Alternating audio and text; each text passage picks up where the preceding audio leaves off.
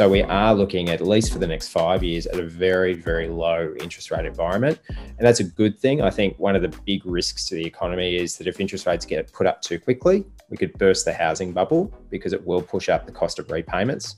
Um, and that could then have flow-on effects to the wider construction industry and jobs and you know, broader economic confidence. So I think there's a lot more money, and I always go where the money's going, and the money's backing a low interest rate environment at the moment.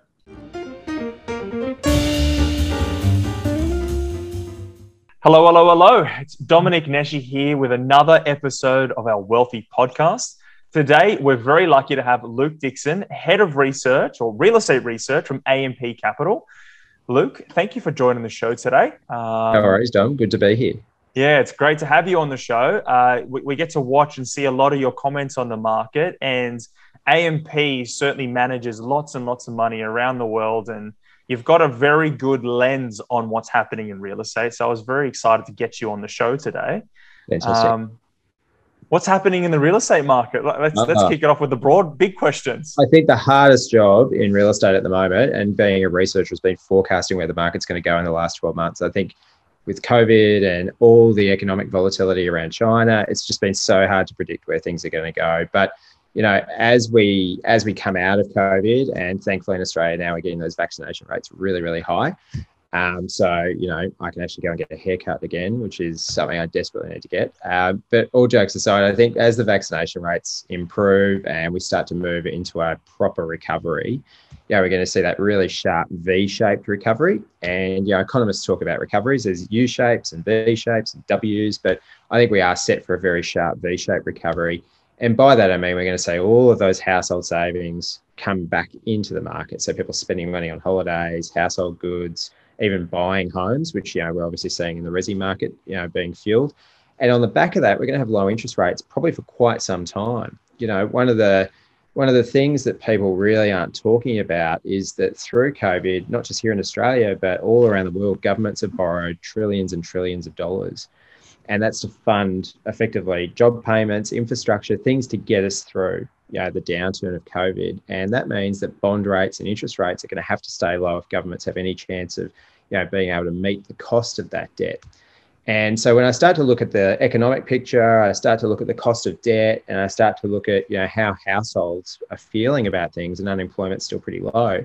You know, you're looking to 22 to see a very strong economic response, and that typically coincides with you know good returns on real estate, and particularly on commercial real estate. So I know the office market and the retail market have had their challenges, but you know, coming into 22, we're probably going to see that sugar hit. You know, people I think now are really keen to get back to the office and engage with their employees, engage with their peers, their friends. You know, again, get out of the tracksuit pants and back into their suits if they can still fit into them. Uh, but you know, get back into that office environment again. I think more so than last year. And um, on the retail front, there's so much money just sitting there waiting to be spent in household budgets. So I think next year we're going to see returns across all the major commercial asset classes really pick up. Um, but what we're also seeing out of COVID too is some new asset classes emerging. So I think there's going to be a few opportunities coming there. And you know, for yield hunting investors, I think next year and the year after, we're going to see very strong income returns across most of the asset classes. Uh, and that's office, retail, logistics, and you know some of the newer ones that are coming out too. Luke, you said so much there that I just I feel like I could say I could dive into seven or eight different topics.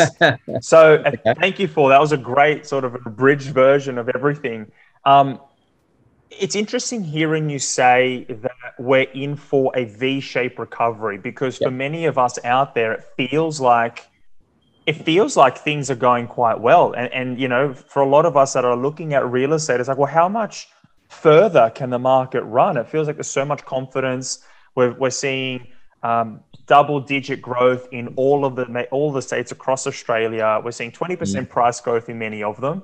And to hear you then say that there's a recovery ahead of us, it's mm. it's it's it's um, it's interesting to hear you say that. When you say recovery, what do you mean by that? Is it is it the economy at large, or what yeah, parts of the uh, economy are we seeing going to rebound? Is it wage growth or?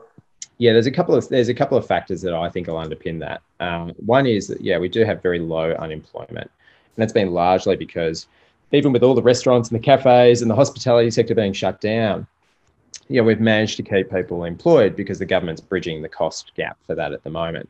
The real question comes is when the government pulls the stimulus back, will they still have those jobs? Will those jobs still be there? And if you look at where you know consumers are likely to spend, and they're going to spend a lot on restaurants and a lot of hospitality and a lot on travel in the next 12 months, then you know I'm confident that those jobs will remain in place because know, with population growth in this country dropping because we have lower migration rates, we're going to need all of those people. So we are going to have some labour shortages potentially across those sectors. So low unemployment for the next 12 months to two years is going to be part of life. The last time we had that was, you know, 2006, 2007.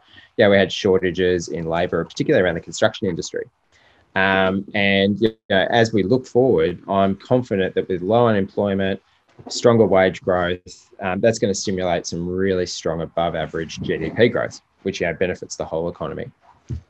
Yeah, that's that's really good to hear. To hear that you know there is going to be uh, a shortage of people out there, so we will see some of that wage growth that people have been looking to as an economic indicator of you know the disparity between wage growth and, and property prices. It's good to see that then picking back up. Yeah. Um, Right? Other... And, we, and, we, and we need that too. Like the growth in house prices has been accelerating really dramatically, and if wages don't keep up with that growth, it becomes you know you start to make a really unaffordable market even more unaffordable, like and unattainable. So, um, yeah, we do need a bit of a catch up in that wage growth. The other thing that you said there, which was uh, at the tip of many people's tongues, is you know interest rates staying low and. Yep I feel like many of the conversations I'm having in YouTube comments, and I don't I don't tell anyone to go jump in the YouTube comments, but even clients that are coming and talking to me having a quiet word, they are scared that interest rates are going to rise over the next two or three years. How could they possibly stay this low for as long as you're suggesting? And are these fears are they unfounded? Like what? Yep. Help help uh, shed some light there. Yeah, no, that's fine. I think there's a couple of reasons that I say this, and I'm not going to get too technical with it. But the main reason that the cash rate and interest rates go up is because inflation goes up. And there's been an enormous amount of talk in the media about inflation going up. And there is a risk if wages go up too much and other parts of the economy that drive inflation go up too much in terms of their costs, so utilities and other things like that, that inflation can spike. And I think in the short term, we will see higher inflation.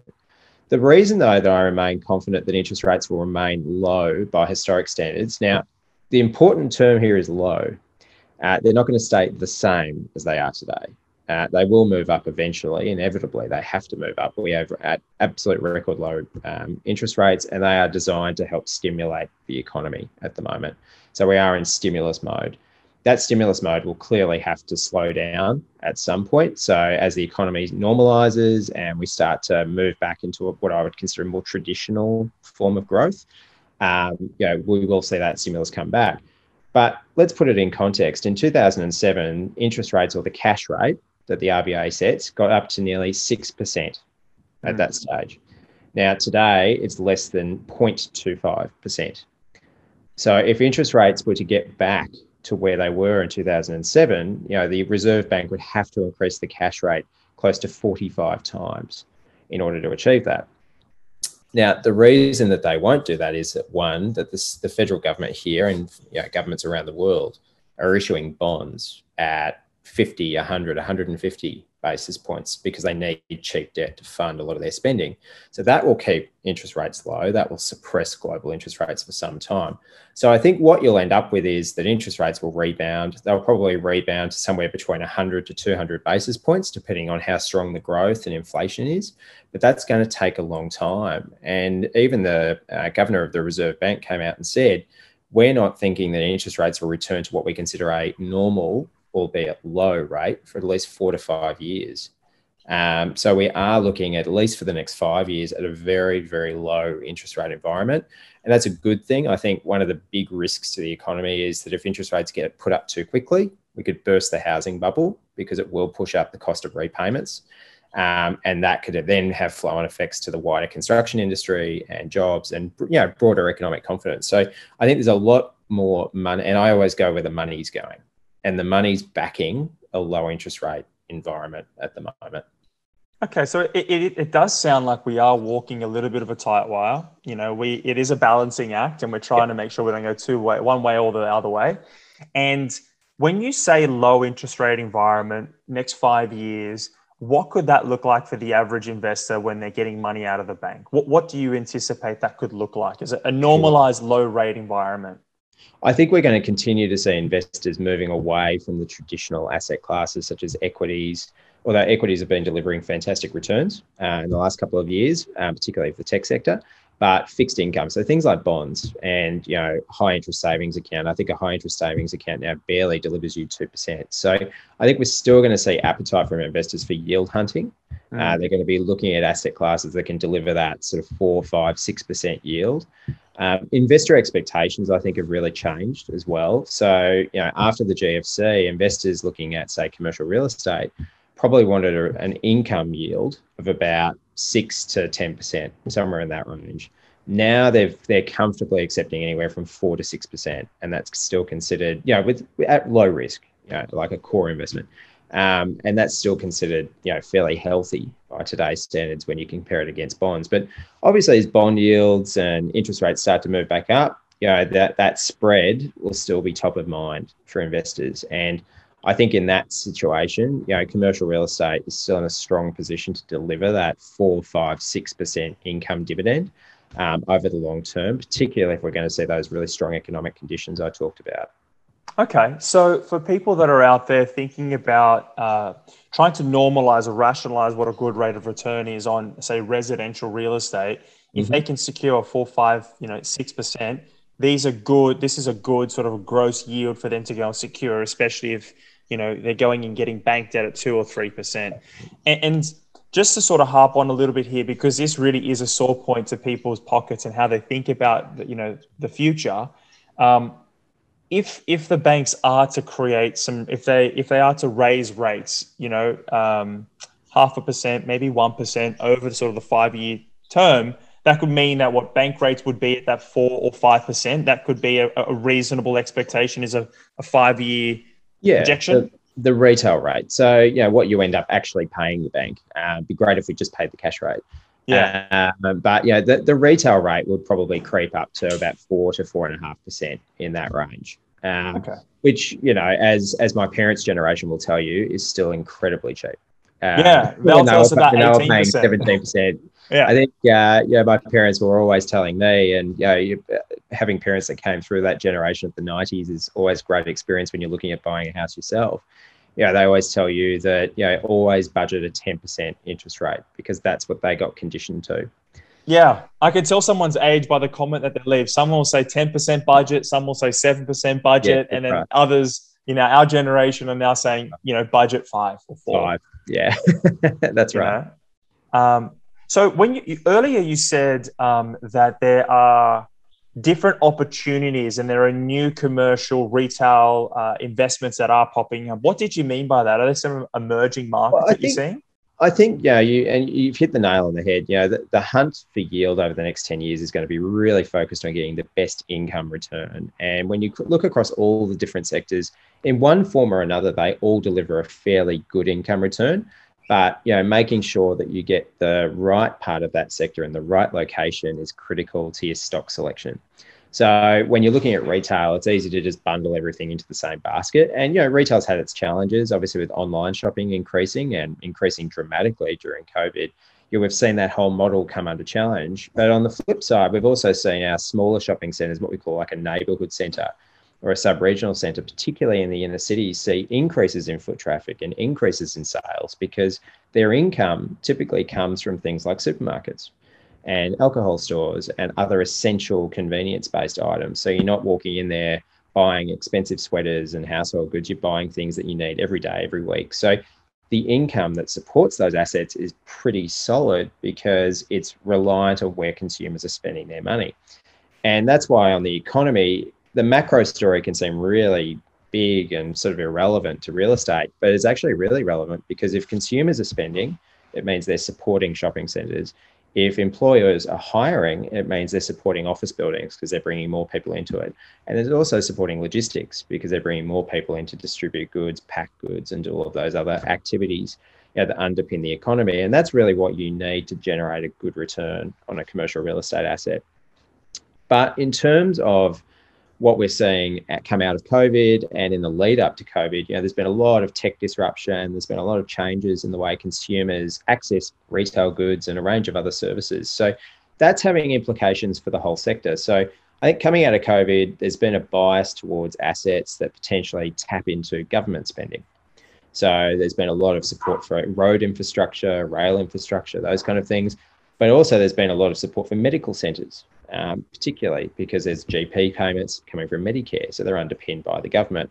But there's also been support for technology-led sectors, data centers. You know, one of the big growth stories that of our generation, and it's going to be the next generation, the one after that, has been the growth and demand for data services. So you're going to need more and more data support in order to store that and you know in, encourage the growth in that market. And that's a really long-term theme um, that you can play into. So I think as we come out of COVID, I'm confident about the state of the sector because yes, there's some structural challenges. Obviously, as we go back to work, office is going to have some, you know, short-term delays in terms of people coming back to work as they get adjusted to the new normal. Retail obviously is going to have to continue to contend with growing online, but there's going to be other pockets of opportunities. It's going to be a much wider market uh, in terms of where you can access it, uh, and I think that gives you more diversification and in a nutshell, what you want for this point in the cycle, particularly when there's still a bit of global volatility around the US and China and the global economy and a whole range of different factors, even domestically here. You know, we've got a few elections coming up next year. So,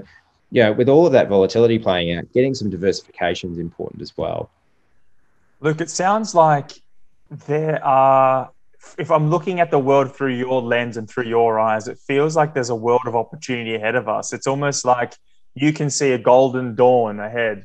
Coming out of COVID, it feels like there's prosperity ahead. People have got cash reserves that they've saved.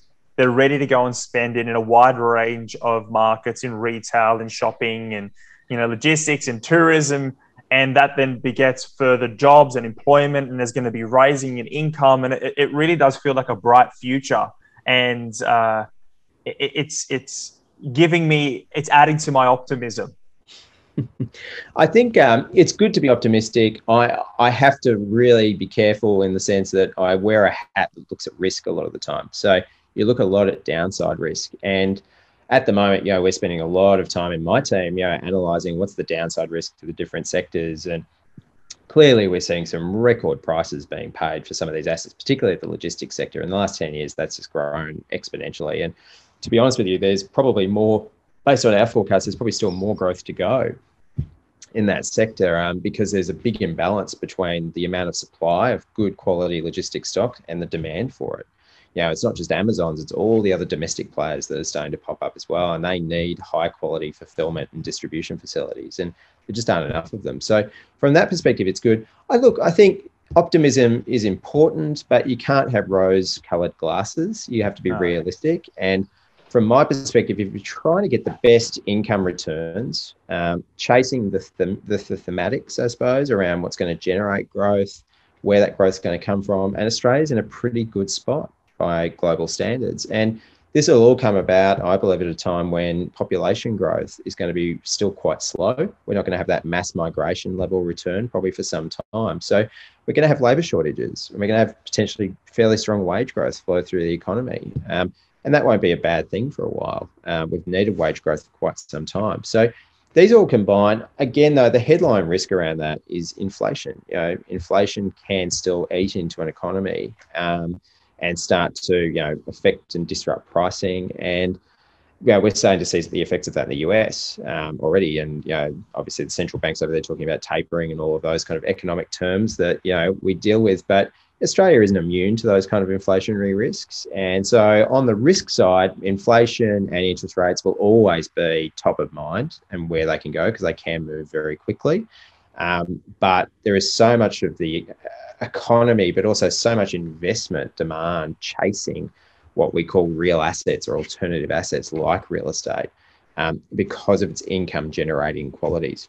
And I think on the resi front, you know, if you're looking at residential investments, in a low interest rate, you know, cheap debt environment, you know, achieving a return of sort of four or five percent yields, depending on the market that you're in, uh, is obviously going to be, you know, probably more realistic um, than what it has been in the past. But you've just got to obviously benchmark that against how much capital growth you're going to get at the same time. And that's where resi and commercial are just so different. Um, yeah, we very much look at commercial as an income play. So you go there to get that five, six, seven percent yield.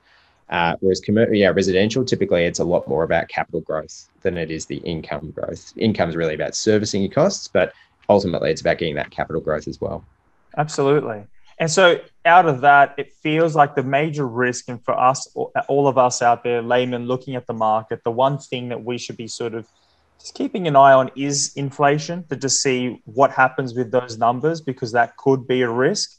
But then, as you've suggested, uh, investing in high income producing assets and real assets is a bit of inflationary, uh, a way to hedge a bit of those inflationary pushes.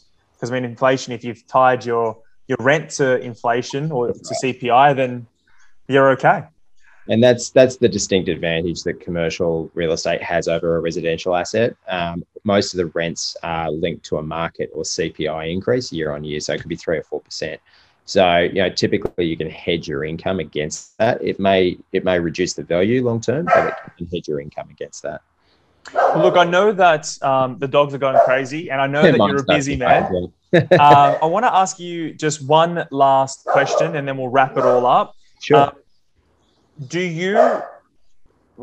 how do you see the world opening up and, and uh, migration impacting us? Like, assuming that we do see those migration numbers come back, two to three hundred thousand people coming into the country again, what kind of an impact do you see that having on on the Australian economy? Look, I hope that does happen because migration for Australia is one of the strongest drivers of our economy. Uh, we are a country that's been built on migration, and there's a very, I know it's contentious uh, politically to talk about migration, and I get that. But on the flip side, you know, without the migration that we've had, we wouldn't have the economic growth and the wealth that we have as well. Now, with migration comes challenges, obviously around infrastructure, jobs, and a range of other factors. But I think by and large, on balance, Australia has managed that very well. I'm confident migration levels will resume because by global standards, Australia is going to look like a very safe harbour. Uh, it's going to be a country that's going to achieve 85% plus vaccinations based on the numbers that we're seeing come out today. That will be within the top 10 countries in the world for vaccination rates. Now we're up there with Israel, Singapore, etc. So we'll be a beacon to a lot of people around the world to come into Australia. And the most common way they'll come in is through student visas. So it'll be a burn for our universities and our education sector. That's become a major export of ours internationally. And then the flow and effect to that will be the demand for housing will be probably more solidly underpinned but also consumer spending will be more solidly underpinned. Australia's population growth has more in common with like a third world developing African country uh, than it does with a typical developed country. You know, we typically grow at about one and a half to two percent per year, whereas the US, UK, and you know Western European countries we compare ourselves against grow at about a third of that. So that's been the reason I think over the long term we had that 30 years plus of uninterrupted GDP growth and the reason for that was we had strong migration levels that came through and they bring an enormous amount of wealth and also enormous amount of depth and talent to our economy. So I think, you know, broadly speaking for real estate, but also for all other investment classes, you want to have a high population growth rate. And besides, we've got the room. We do, Luke. Thank you very much for that. That was uh, that was one of the most comprehensive breakdowns I have heard about migration and the impacts that it has. It's something that a lot of us think about, maybe not as deeply as you have, it was an absolute pleasure having you on the show today. It was a you know, it, it's good to hear the long term impacts and where we see the market going. So to have a, a thorough breakdown of where the economy is and where it's going to play out. I'm feeling more optimistic today. so thank you very much for joining us on the show. And um, we look forward to having you uh, on the show again soon. Okay. Thanks, Dom. So, any of you out there that uh, listen, like something, or maybe disagree with something that we've said here, please leave it in the comments below. We'll be sure to jump in and, and, and duke it out. Or if you liked it, share it with all your friends, and we'll catch you all later. Thank you.